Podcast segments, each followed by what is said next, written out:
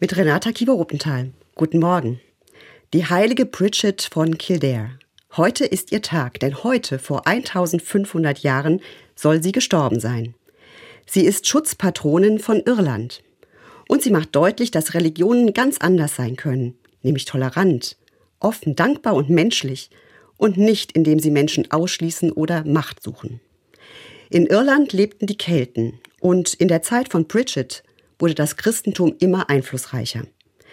Das hat zu der Frage geführt, wer gehört dazu und wer nicht.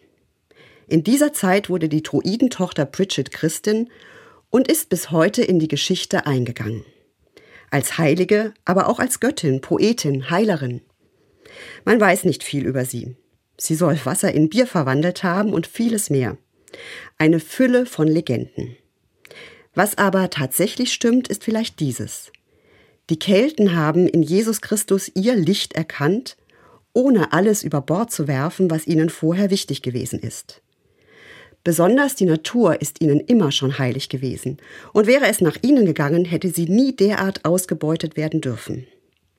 Für sie ging es nicht um Unterdrückung und Macht, sondern sie haben in Jesus Gottes Liebe und Heilung und ein Miteinander von Mensch und Natur gesehen. Bridget ist auch bekannt geworden für ein Licht, ein ewiges Feuer. Aber vieles hat anderen Menschen, die Macht suchten, nicht gepasst.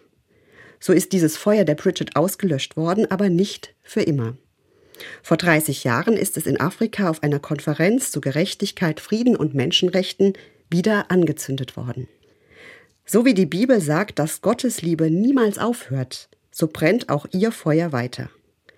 Das Gute lässt sich nicht unterkriegen, auch nicht mit Macht und Intoleranz.